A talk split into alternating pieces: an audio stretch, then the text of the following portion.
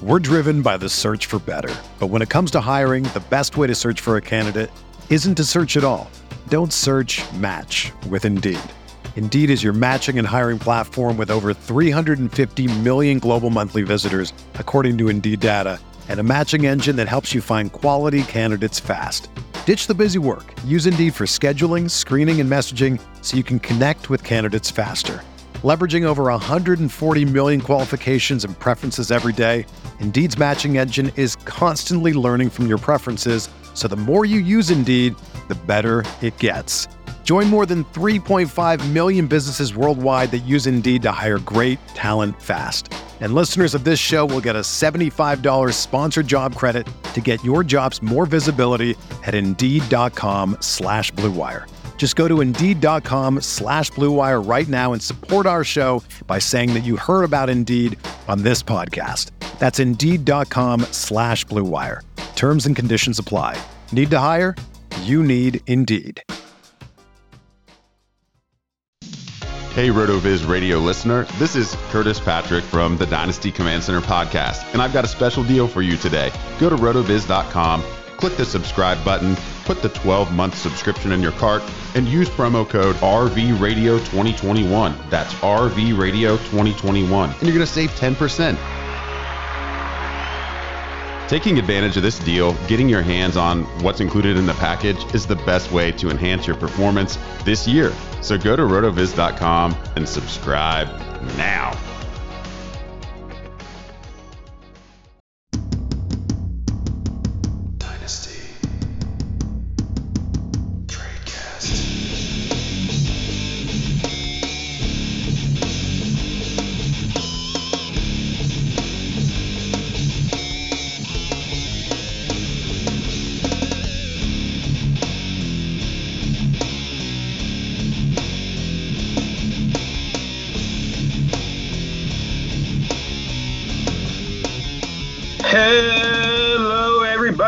Welcome to another edition of Dynasty Cast on RotoViz Radio, brought to you by our friends over at Blue Wire on the RotoViz Radio Network. July is in the books. We are into August, August on the Dynasty Tradecast. We're going to start talking about some uh, win now type stuff, but also still keeping your Dynasty stuff in tune. And that's what we're here to do with myself, Nathan Powell, and my lovely, amazing American co-host Dan Sanio. As if my nationalities have changed at any point. Uh, the only person with any changes is you recording in a hotel at the moment, which uh, internet seems good enough. Uh, I don't know. I, we're, we're breaking up a little bit, so we'll we'll see how we make it through this one. Uh, but this will be the last one, and there will be some you know announcements made on the Twitterverse and the Instagram verse uh, in the coming days. But hotel for now, and so let's uh, get into the show. We're going to talk about some news and notes and some, you know, interesting, you know, topics that might be coming up in your leagues. And then some rookies path to production, basically talking about specific rookies and how they're going to produce at the expected uh, expected amount of production, or even exceed that production um, for maybe some players that are, have some higher expectations. So, start us off. The big news of the week is one Carson Wentz with a foot injury that has been bothering him since high school. If you've ever said the sentence Carson Wentz is playing like, he's got a broken foot out there, well, it's because he has. and I guess he's decided to finally, and the Colts have decided to finally fix that up. So I guess the Eagles are even more incompetent than, than once first believed. But Quenton Nelson also has the same injury. He is also out for that similar seven to 12 weeks. So let's let's start off with Carson Wentz here. He's the main discussion point this is bad news for Carson Wentz. This was supposed to be his opportunity to redeem himself, his opportunity to rebound, his opportunity to produce in an offense with Jonathan Taylor and Michael Pittman and T.Y. Hilton. And now that opportunity is not going to happen until at least midseason. Yeah, I mean, it's unfortunate. I thought this was going to be the the opportunity for him to kind of prove prove everybody wrong, and all this really does is reiterate the fact that he can't stay healthy and even if he could, is he really going to be, you know, a, a, difference maker or an above average starter? I don't think that was ever going to happen. But if it were to happen, it was going to be an Indy with that offensive line, even though the weapons are mediocre at best. Um, I mean, everything was was kind of what he needed to succeed and, and getting a nice offensive line, even though uh, he had a halfway decent one in Philadelphia. This this is yeah. If I wasn't all the way out before, which I'm pretty sure I was, I most definitely am now. He he's just a walking injury. That's well, or a limping injury, I suppose, at this point with a foot injury. Yeah, I mean, I haven't necessarily been all in on Wentz. I don't have any on my teams. I, you know, I've, I've dabbled a couple times, traded him back and forth a few times, but I did I did have some hope. I did think that his ceiling in 2021 was fairly high that, with a Frank Reich Indianapolis Colts offense. And I guess you could still say like there's opportunity to, to rebound the second half of the season if he comes back, you know, week 9, 10, 11, that range. But at the end of the day, you know, the Colts are not going to get back what they were expecting when they traded essentially a third and a first or a third and a second for Carson Wentz. And so it's it's a bit frustrating for, for, for Carson Wentz managers. I think that at this stage, I'm not going out and like it's weird because I think that he might end up being undervalued over the next couple months, but that doesn't mean I'm going to go start sending offers. Like like yes, I have, I, I acknowledge the opportunity to rebound in, in value, but I think there's enough risk there where I'm just like, yeah, I'll, I'll let someone else, uh, you know, fight that battle. Yeah, the floor is about as low as it gets for a uh, for an NFL starting quarterback, and, and it got lower because of this injury. Right, and honestly, eh, you, you know, you kind of alluded to the Eagles earlier on uh, being a little bit at fault for even you know going out and getting Wentz, but uh, this is on Carson almost entirely. He's had this injury since high school. He could have fixed it in high school. He could have fixed it in college. He could have fixed it anytime in his first however many seasons he's been in now. Think about another. I mean, he could have double dipped. He went all of his time he's missed in the NFL. He very easily could have gotten this fixed during that stretch because it's yeah, something yeah, that's imagine it, lingering. He could have he could have been recovering from a toe injury and and the torn ACL. I, I, mean, he could have fixed everything all at once. And uh, honestly, it, I just I don't feel like it's it's going to work out for him in the NFL. It just feels like bad decision after bad decision. Uh, the one good decision he made was well, it probably wasn't even his decision was getting himself to Indy. That that's been the only positive in the last five years for Carson Wentz. Everything else has been pretty negative, aside from his one season where he looked like he might be an average NFL quarterback. But I, I just I yeah, I, am done at this point. If you can get out for for a first plus, absolutely fantastic. I would doubt you're getting that at this point. I'd probably just be targeting targeting like a mid tier positional player, looking in your anywhere from like a Deebo Samuel to even like a Michael Gallup plus in, in that kind of deal. I just I, I doubt you're getting any quarterback that's worth having in exchange for Wentz. And the only way well nathan and i you know pretty much build the same way but the only way i like to transition off of a quarterback that is only going to be losing value until he's back is by going younger at wide receiver so my move here would be either be to get draft picks or to get younger at wide receiver uh, and keep the upside i just i don't think he's ever going to exceed low end qb2 production now, with both the Wentz injury and the Quenton Nelson injury, probably the most affected party from a fantasy perspective is one Jonathan Taylor. Jonathan Taylor had a huge uh, rookie season, 77.9 rushing yards per game, 0.8 touchdown, 0.8 rushing touchdowns per game, 16.9 PPR points per game. And his 2020 matches, as far as uh, you know, the, the, range of outcomes back via Rotoviz. Make sure you get your uh, pr- your promo code uh, 2021 RV Radio. Uh, matches are Eddie Lacy, Leonard Fournette, Todd Gurley, Marshawn Lynch. So definitely some promising, uh, you know, out, outlook on Jonathan Taylor. But is there a promising outlook on the Indianapolis Colts in 2021? They have come out and said that Jacob Eason is their guy, that they're not shopping the quarterback market. They're not looking at Nick Foles. They're not looking at Tyrod Taylor or, you know, who, whatever veteran quarterback might be on the market. They're not looking at him. They're looking at Jacob Eason to, to fill that role for however long um, Wentz is out honestly, from a like team building perspective, I do think that's the right move because if Eason is bad, they're going to go one and seven, and then they're going to be well on their way to a top pick and, and be able to you know get an actual quarterback for the other future. Um, and if Eason's good, which is not necessarily likely, if Eason is good, if Eason is good, then they have a quarterback of the future. So, you know, it's worth giving this sort of a tryout for Jacob Eason. Yeah, honestly, going back, I, it was the the original mistake was just getting Carson Wentz. They should have went and got Gardner Minshew or you know somebody more in that tier. I understand that the price is probably different, but um, it's a weird spot. If I have Jacob Eason, I'm selling him before he plays a game because he's not good and he won't be good, especially without Quenton Nelson there. Limited assets for them to be um, throwing to. I, I, think it's a big knock for Jonathan Taylor not having a starting quarterback or Quenton Nelson. Uh, the line's still pretty good outside of that, but I mean, he's the leader of that offense uh, in its entirety. And there really isn't a, an alpha wide receiver. You know, Michael Pittman showed some signs of some things. Uh, T.Y. Hilton's kind of on the his the last leg of his career, and outside of that, you know, maybe like a Nyheim Hines. Uh, we expect Marlon Mack back this year, but uh, you know, obviously that offense should run through Jonathan Taylor. I just think when defenses only have one thing to focus on, it's going to be stopping Jonathan Taylor, and it'll be a lot easier to do when there's no threat of a passing game.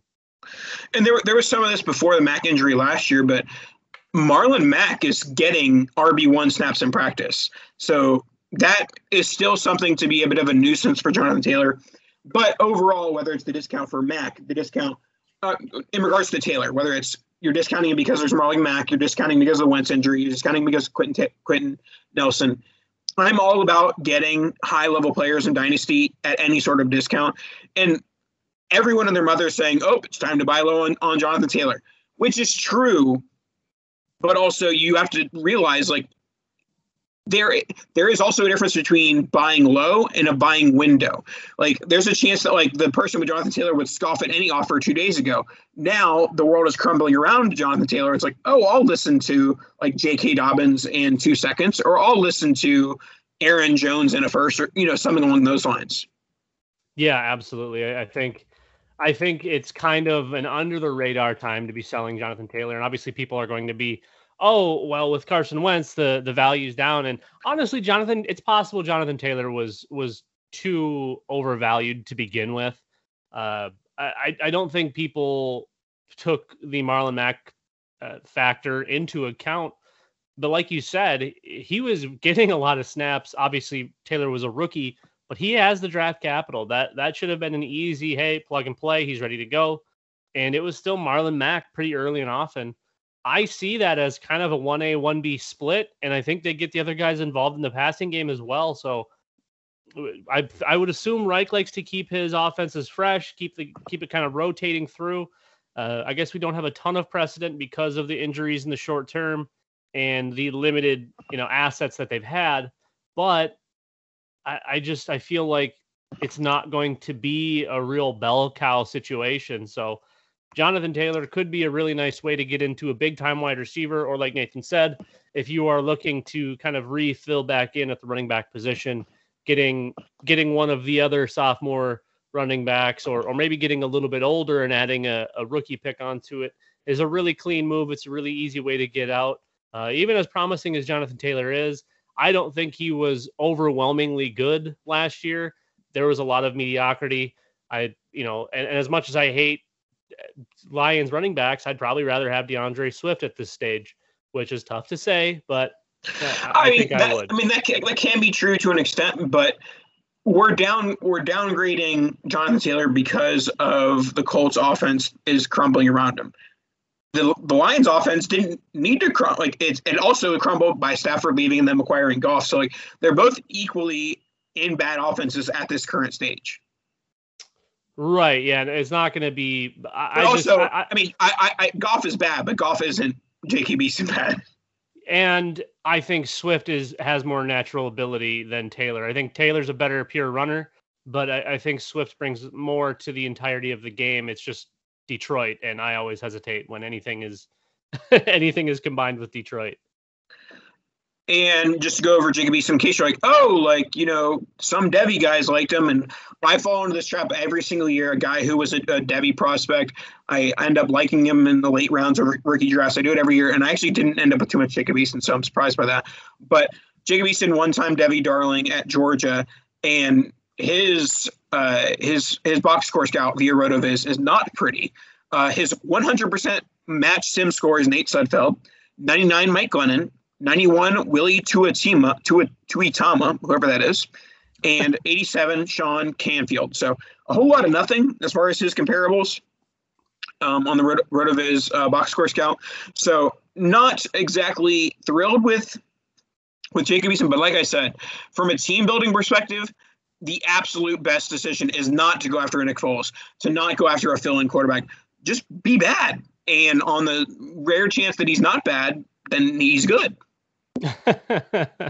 yeah, no, I mean it'd be an outlier, but we've we've seen crazier things. So um, if people are really leaning on the fact that that Eason could potentially be the future, I think that's a really easy way to get out of that share and get free value. I can't imagine really anybody's thinking that way. So I mean, I I, I think you I think you can get a late second for him right now. I think you can get more than that. To be completely honest, yeah. I think I, especially if you're targeting the Wentz owner. Uh, yeah. And if, if you know if Wentz was their QB two in a super flex league or potentially their QB one, if they went with kind of the late QB model in in a draft, or if that's just kind of how they've built their team, they're going to be chasing those points because chances are if they're if they're kind of you know not great at quarterback, but the rest of their team is stacked, they're going to want those points, and that's that's I'm you know honestly cheap points for a contender. All right, let's go on to our next topic, which is Kirk Cousins and COVID. Uh, Dynasty Tradecast had this had this question uh, or discussed this topic probably about a month or so ago, basically talking about how we're valuing players that are either publicly unvaccinated or failing to disclose, which also relatively means that they're not vaccinated. How does that impact their fantasy value? How does that impact their dynasty value? And we even mentioned Kirk Cousins as someone who's like, I am choosing not to reveal my decision. And now the entire Vikings quarterback room is on the COVID list. Um, presumably at this stage, you know, obviously this this comes out in a couple days, so it might come out that you know Kirk Cousins tested negative and it was just one of the other quarterbacks. But right now we're presume we're kind of presuming right now that all, all of the Vikings um, what's his name? Uh, Kellen Mond, Kirk Cousins, and Nate Stanley all have COVID, basically. Um, so let's kind of just revisit the topic and from a different perspective, though. So Cam Newton kind of cited some of his poor play in the remainder of 2021 or 2020 to recovering from COVID, to like you know it being debil- a debilitating you know illness and and and virus. So are we going to factor this into our 2021 expectations? Like, oh, Kirk Cousins might be recovering from COVID, or player X is recovering from COVID. We should, you know, not be, you know, trying to trade him for a similar level player who's going to give me better production because he's not recovering from COVID. Like, what are, are your overall thoughts? obviously, no one's playing with COVID, but the real question is what's happening after they are removed from the COVID list. Well, f- from what I remember, Cam was pretty sick. Uh, obviously didn't didn't handle it or have it the way that most people did, which was asymptomatic. You know, you at worst you you lose your sense of taste or you have a cough for a couple minutes or whatever it happens to be, but otherwise you wouldn't know that you had anything else going on. Uh, from my understanding, Kirk is asymptomatic. Uh, but somebody in the room, I think it was Kellen Mond, was the one that tested positive, or yeah. was it Nate Stanley? I think it, it might have been Stanley. It, I think it was Stanley, but Either way. So one of those guys tested positive. That shuts the whole room down. Obviously, he's still on the list, so there's probably a pretty decent chance he tested positive as well. But or, I, I or what, also, what, what, what, also means this is also one of the negative impacts of not being um, vaccinated is that by the NFL rules, all you have to do is test negative once. Once you're like, if if you have that direct contact, just test negative once. As long as you're vaccinated, you're fine. But there's a longer process that delays you from getting back with your team if you're unvaccinated. Right, and that's that's my guess. Is just NFL protocol at this point. Uh, it doesn't change really anything for me. Uh, obviously, if that the room gets it, that's tough. But hopefully, that, that means that they're not going to have it again. But that also hasn't, I guess, been been true in every case either. So it, um, you know, keeping him out of camp, I, I don't think is huge for Kirk Cousins. I don't think it's really all that important for that offense. They're they're going to be what they're going to be. I think it would be more important if Kirk was a rookie or a second year quarterback, or if they had a lot of rookies on offense aside from maybe some offensive linemen. You know, it's not great for the pass catchers not to be catching balls from their starting quarterback, but at the same time, they have enough elite talent uh, in their wide receiver room and at running back that I, I don't think this really affects much as far as Cousins goes. Missing some time, you know, it, it just I guess it kind of is what it is. Uh, well, sure. He, I mean, I mean, he, he, up, he, is like a ten year veteran, so it's it's not like he needs every bit of right. training camp like like a rookie would.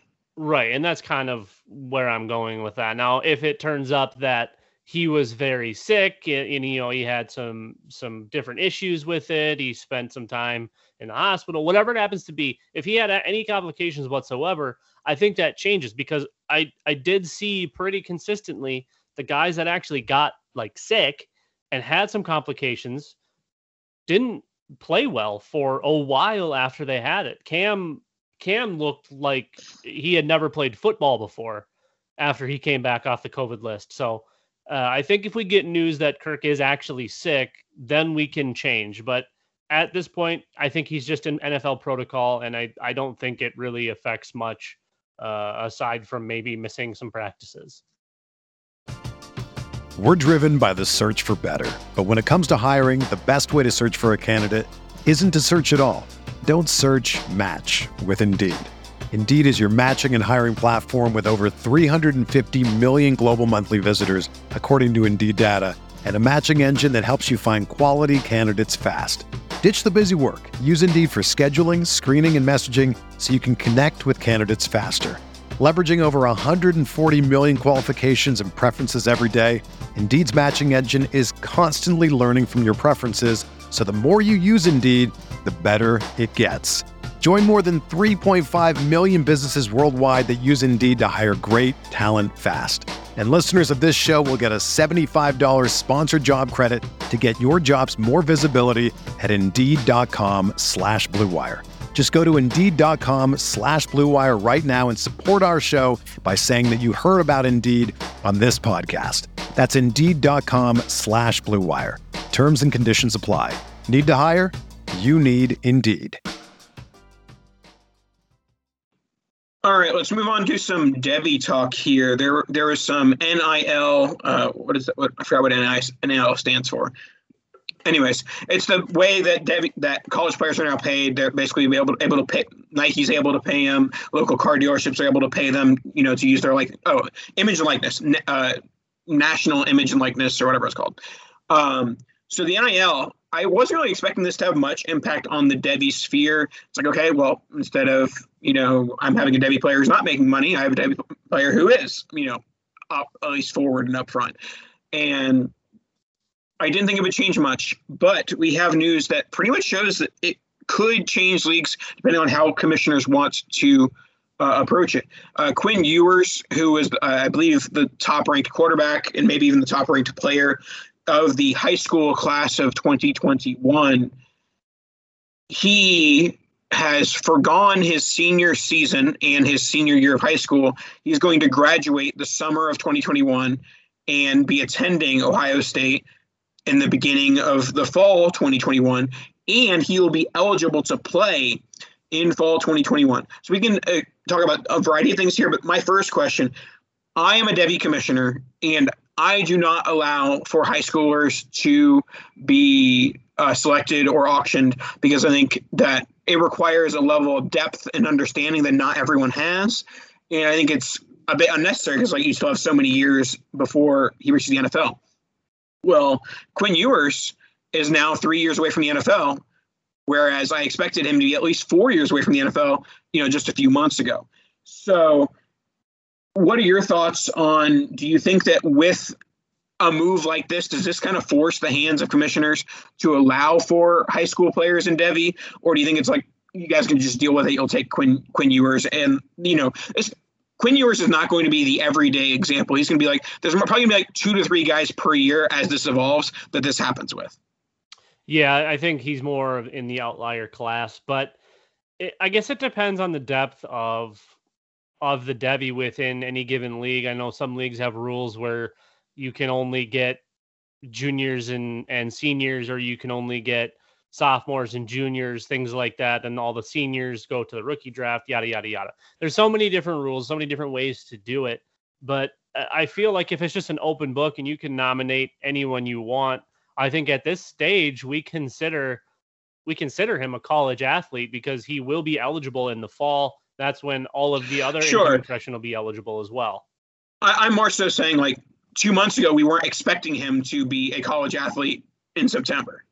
Sure, and if your Devy draft is passed, obviously it's not going to he won't be eligible until the next one. It's not like you can just go pick him up. No one has Devy guys in their free agent pool, and if they did, that would be absolute chaos. Um, so I mean, I, I don't think this really changes a lot, aside from maybe strategically. Obviously, you're going to be chasing the money as well as fantasy owners because you want the guys that are getting paid as well, because that means someone's seeing them on a bigger stage rather than just in college football. They're not just spending money for two years or three years or whatever it is. They think there's more there. They want to build that relationship. They want to have the extra money, the extra income uh, for all of the free marketing. Well, not free, but inexpensive, I guess we can say, marketing that was free marketing uh, over however long. So maybe Quinn becomes Tom Brady. Maybe Quinn becomes Drew Brees. Maybe I mean maybe that's in his future. And now all of a sudden, all these companies that have linked to him and and his while he's with Ohio State, now that extends into his pro career. Now they're making more money off of it that way. You know, it. I, I think I think if anything, this should be a, a chance for Devy owners to to kind of an extra little help. Obviously, before we were chasing five star athletes from 24 7 or whatever other you know um, different coaching sites or or scouting sites whatever they all were. And now we have potential contracts. You can look at contracts just like we would with anybody else. Hey this guy's got this contract. Well now we can do that with college players. So i think there's going to be more strategy for for players rather than a, an issue for for commissioners unless it it truly becomes now we've got entire classes you know graduating early and and going as 17 year olds to college campus and we're drafting them as 17 year olds rather than 18 or 19 year olds So basically, what you're saying is that at this stage, change nothing other than like if you have a Devy draft on August 4th, you can draft Quinn Ewers because he is basically declared he is a freshman starting in 2021. But if your Devy draft was in June, he wasn't a college athlete at that point, so or he wasn't projected to be a college athlete at that point. So it is what it is. So that, that does make sense. Uh, that is kind of a fair way to do it. Like, okay, once the player intention uh, announces their intentions or whatever, maybe like says, "Hey, I'm graduating high school early, so I'm be able to do this." Um, like I said, it's not gonna be a huge uh, com- common prospect. So I don't think you really need to change league rules. I certainly don't. I certainly wouldn't want to make this league change rule and then have like half of the Devies be high school seniors. Because I feel like that, you know, is not for the best of the league. Yeah, and like I said, I mean, if this if this becomes the normal, when all of a sudden we start seeing all of your future five star guys coming out early because they can get that paycheck or they can they can get to campus early or whatever it happens to be, I think at that point maybe you modify a little bit uh, any any early you know commits or any early um, whatever whatever. I think that you would limit it to at that point only freshmen, sophomore, juniors, whatever that were committed on on whatever day it happened to be. You know, if if national if they're not committed on National Signing Day, uh, that's that's probably your your line. Honestly, I think you you would have to draw a line in the sand somewhere if it becomes the new normal, and it could. This could become the new wave. We could see every player that's a four and a five star signing deals with every company under the moon uh, local stuff, national stuff, whatever it happens to be. And good for the kids. Go chase the money. Absolutely. Um, but I, I, think that would probably water down what what these companies are really looking for. So I don't think it's going to get overly crazy. And we're seeing tons and tons of people leave early and and do all of that. So I, I think right now we just we'll call this an outlier. Um, and probably expect it to be pretty limited year to year. Like you mentioned earlier, two or three a year, I would guess would be maybe you know maybe we'll get in that five to to eight range in a few years once this becomes more normalized. But as of right now, I think it's just kind of also different for everybody. They're not really sure what to do. But also, Nike is going to learn really quickly that the bust rate on five star quarterbacks is so extremely high. Like they're going to be giving these million, two million dollar contracts. Like, well, shit, this guy got benched in week two and never saw the field ever again. and this, honestly, in my opinion, will make it higher. Uh, you're adding more pressure onto somebody earlier in their career when they're not ready to handle it as 16, 17, 18 year olds by all of a sudden piling millions of dollars potentially onto them and, and putting them in the spotlight. So uh, I think this is potentially worse for these players. Now we're going to talk about some running backs and wide receivers and their path to rookie production and basically what needs to happen, what needs to happen for their, you know, best case scenario or to improve their values, things of that nature. So first we have Javonte Williams. Now, the dream for some Javonte Williams fantasy owners is, for the most part, dead. Uh, the Denver Broncos are not going to land Aaron Rodgers, uh, skyrocketing the value of one Javonte Williams. But what are some things that you can see happening or you, you think could happen that will make him live up to his value, exceed his value? What are some things that need to happen? Well, I think the obvious one is that Melvin Gordon isn't 100% or or Melvin Gordon uh, maybe Vic Fangio and, and the Denver Broncos see him as kind of a secondary piece at this stage. You know, whether it's Teddy Bridgewater or Drew Lock, I, I still think that offense is going to be relying a little more than maybe they have in the past on the running game. And I think that's probably why they brought Javonte Williams in. Now, they do have two great wide receivers in Jerry Jeudy and Courtland Sutton, as well as Noah Fant. And you know, Philip Lindsay's not in town anymore. Royce Freeman isn't a, thing. You know, it's really Melvin Gordon and Javonte Williams. So uh, I think there's a pretty clean path here for Javonte Williams to some production. I don't think he's a, a 1A at all in 2021. I still think it's Melvin Gordon's backfield, but I, I think there's a real chance that it gets to that 60 40 or even a 50 50 split and then if at any point Melvin Gordon isn't 100% or he does get fully injured, uh, it, it, could be the Javonte show earlier rather than later. Um, my only concern is is that he seems to me more like a 10 to 12, maybe 15 touch kind of guy rather than a bell cow guy.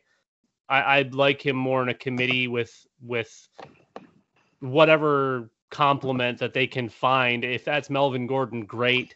Uh, I just think he he's probably going to be more suitable with a little more splashy player next to him. So we'll we'll see. I, I, guess it's you know we'll see what Denver wants to do. We'll see if he's involved in the passing game, or if that's just going to be strictly the the two wide receivers and Noah Fant.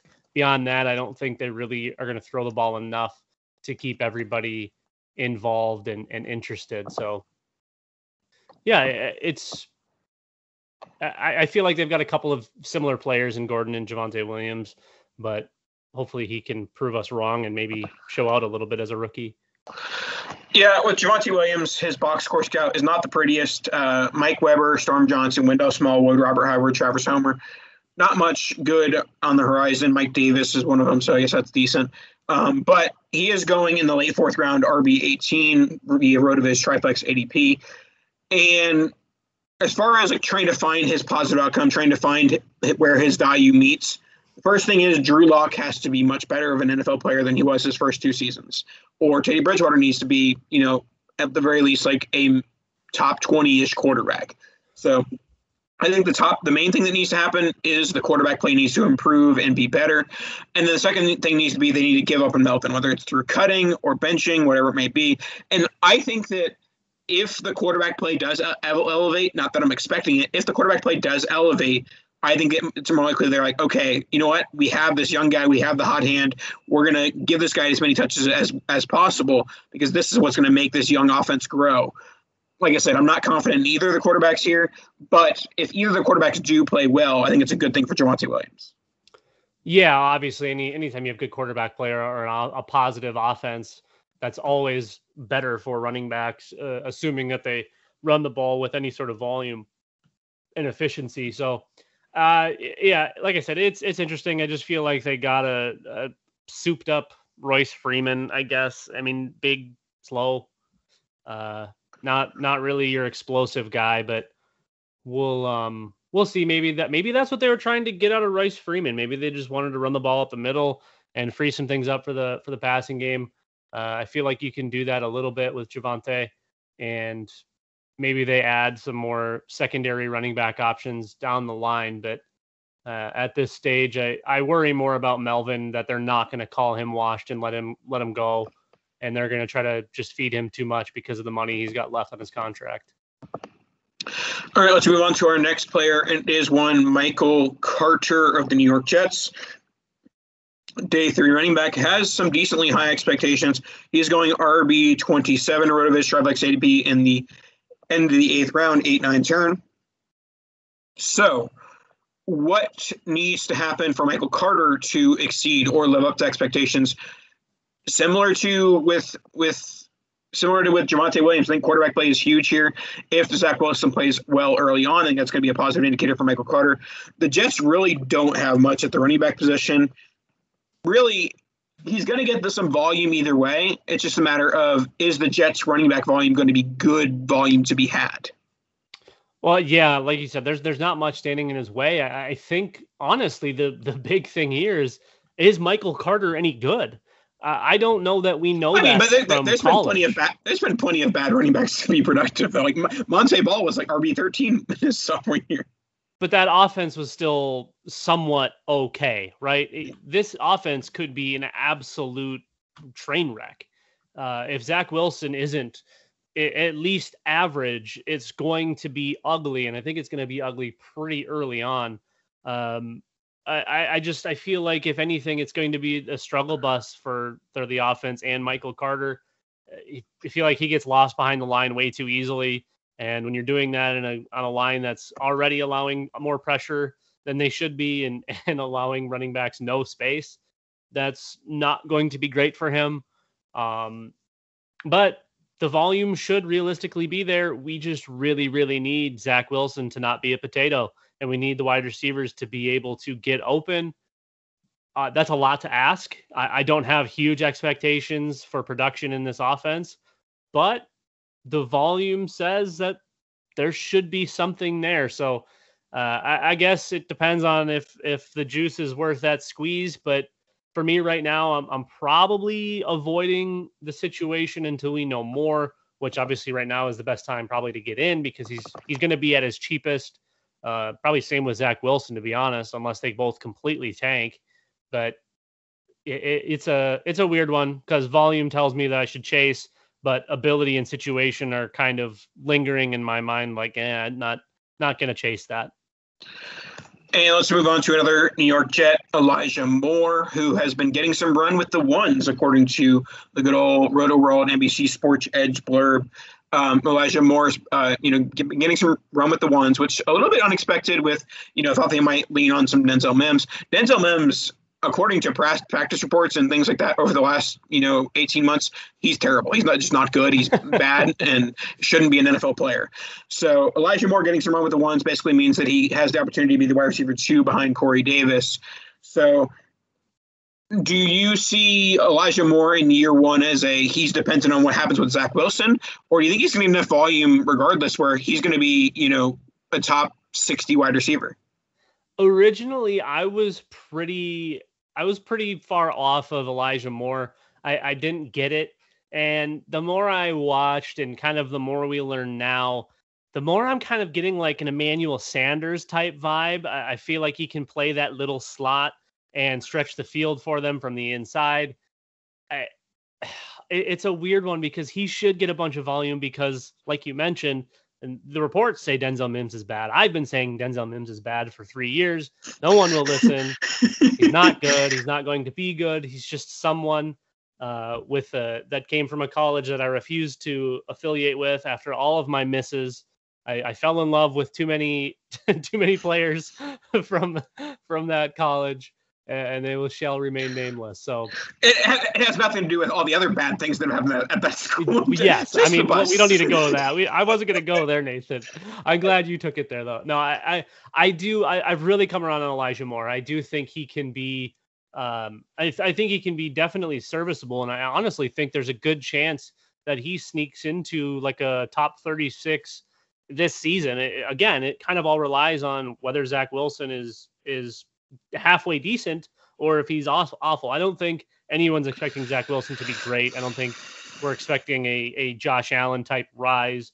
Um, I think best case scenario is he turns into Baker Mayfield, which is kind of what he is. Uh, and a lot of people have really high hopes for Elijah Moore. A lot of people see Antonio Brown. Uh, I'm a little more realistic in, in seeing a lot of what I saw in Emmanuel Sanders uh, and a lot of what I liked. And, and in this day and age, when we see these kind of smaller playmaker type wide receivers, he kind of fits that mold. So I, I got more excited over time. I do think Elijah Moore is still a, a pretty nice buy. And I think you can get him for relatively cheap. I would guess an early second would be a, a, a pretty easy, fair deal to to get. And honestly, I think there's a lot of upside in that early second by getting Elijah Moore. All right, let's wrap up the show with our final wide, receiver, which is Rashod Bateman. Rashod Bateman got the quote unquote bad landing spot by going to the Baltimore Ravens at the end of the first round. Now, I've been kind of bullish on the landing spot. I think Lamar Jackson is going to have a huge uh, 2021. I think he's going to have be look look much more like, and that, that Lamar another guy who looked very bad after COVID. And so if we look at you know nine, ten months removed from COVID, he might be closer to that 2019 than we saw in 2020. So. Uh, I'm, I'm bullish on Lamar Jackson, and that kind of means I'm bullish on Rashod Bateman, especially after uh, uh, John Harbaugh, is it John or Jim? John. John Harbaugh uh, announced today that Marquise Brown. Uh, I, I, don't know if you ever heard about this, Dan. Marquise Brown has a hamstring injury. Have you Have you ever heard that? Soft tissue, you say? Never heard of it. uh, and it, unfor- like, I am a huge Marquise Brown fan, but unfortunately, it uh, John, John Harbaugh said that it may be it, of the more serious variety for uh, Marquise Brown's hamstring, and if so, uh, if I'm going to stick with my huge year for Lamar Jackson opinion, that is going to result in a huge year for rookie Rashod Bateman. And I think an equally huge year for Mark Andrews. Uh, and I do think we see J.K. Dobbins finally get uh, get a little bit of the work that he's been longing for. So yeah, I, I, think whether Hollywood Brown is is healthy or not, I think we see a, a bigger leap from Rashod Bateman than a lot of people expected uh, honestly, and I'm not joking, had he gone quite literally anywhere else, he would have been my wide receiver one. And I, I didn't love the Baltimore landing spot, but over time and with some news, um, not that I have any insiders, but I've got I've gotten some some other news that kind of you alluded to with with Lamar Jackson um, and the rebound for 2021 post COVID. Lamar was not Lamar and we it sounds like he is more what we were seeing in 2019. So uh, I have much higher hopes than I had. Uh, it sounds like they're they're modifying game plans and trying to get back to the things that they did very well in 2019, getting back to airing it out some more, making and setting up that run much better by throwing the ball. And I feel like Baltimore gets it if Hollywood's healthy, that offense is going to be scary. I think it's going to be very good regardless. So I think Bateman has a clean line to production with or without Hollywood Brown. Obviously, his volume will probably decrease a little bit if Brown is healthy for all 16 or 17 games. Uh, but I, I, feel like we've got a pretty nice, uh, maybe DK Metcalf like type rookie season for Rashod Bateman. And then I think we say that potentially the sky's the limit for him beyond 2021. And I think we see him skyrocket up the charts. Alrighty, so yeah, uh, as far as like the answer to the question, like how does he get that production? It is some increase in pass volume, some injury to, to Hollywood Brown, and just some trust between Lamar Jackson and Rashod Bateman, which you and I are in agreement that it's very likely to happen at this point. And I, I, mentioned during draft season that the hyperbole of like Rashod ba- uh, Justin Jefferson or Rashod Bateman is this year Justin Jefferson, but it's kind of playing out like that's definitely a legitimate legitimate uh, option slash you know outcome. Yeah, and that's you know that's that's big praise to try to put on somebody, and we haven't even seen him take a snap yet. But um, I would have had them in a very similar category as as college prospects. So uh, I I definitely don't hate seeing that. Obviously, we all think Ja'Marr Chase is going to be an absolute world beater. So Um, I think Rashod Bateman is on par with him, and obviously Justin Jefferson. We saw what he did as a rookie, so uh, I, I, think the production will be there, and I, I, think again, kind of like Elijah Moore, now is probably the the best time to get in if you are trying to buy Rashod Bateman because I don't think he's getting any cheaper than he is right now. Alrighty, that should wrap us up for this evening. Any last words, Dan? That should do it. All right, make sure to subscribe to RotoViz, RV Radio 2021. And yep, we're in August, so we're creeping towards the season and go make some trades. Kadosh!